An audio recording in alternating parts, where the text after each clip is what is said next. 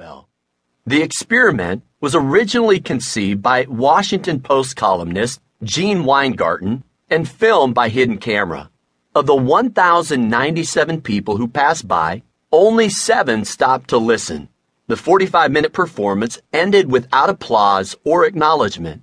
Joshua Bell netted $32.17 in tips, which included a $20 spot from one person who recognized the Grammy award winning musician. On an average workday, nearly a million passengers ride Washington's metro system, and L'Enfant Plaza is one of the busiest stops.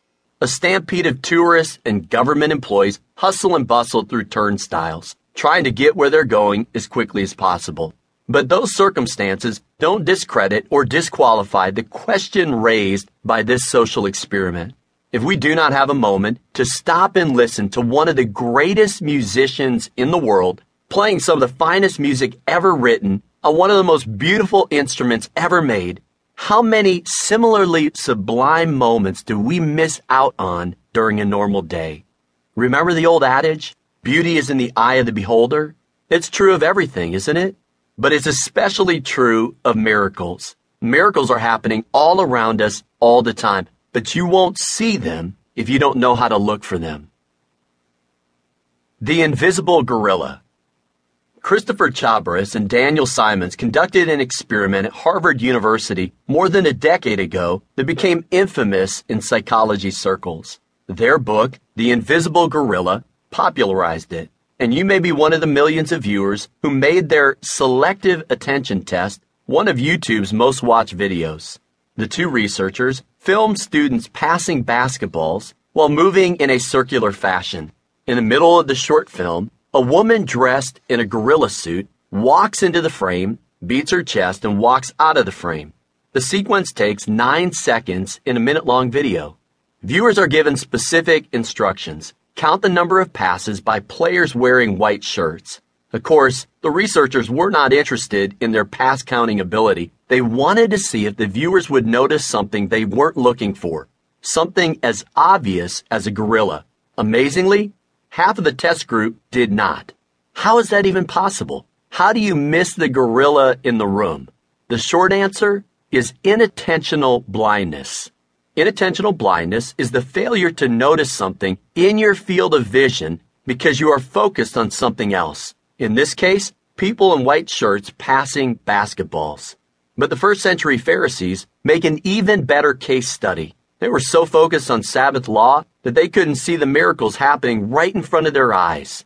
Jesus healed an invalid who hadn't walked in 38 years, gave sight to a man born blind, and restored a man's withered arm. But the Pharisees missed the miracle and missed the Messiah because they were blinded by their legalism. They couldn't see past their religious assumptions.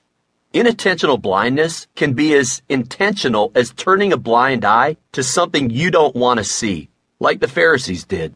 It can also be as unintentional as fading awareness of the constants in your life that you take for granted over time.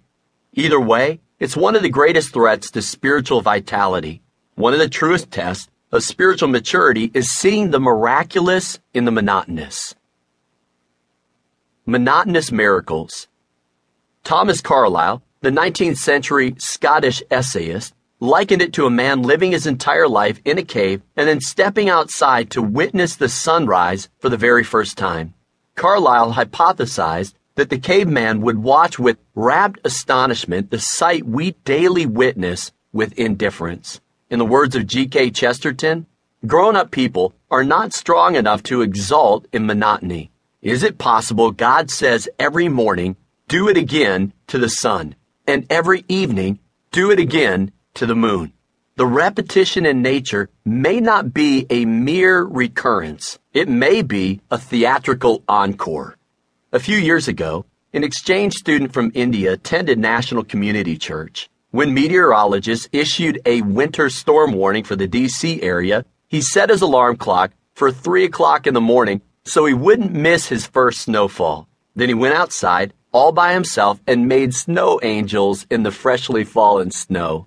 He almost got frostbite because he didn't wear a jacket, a hat, or gloves.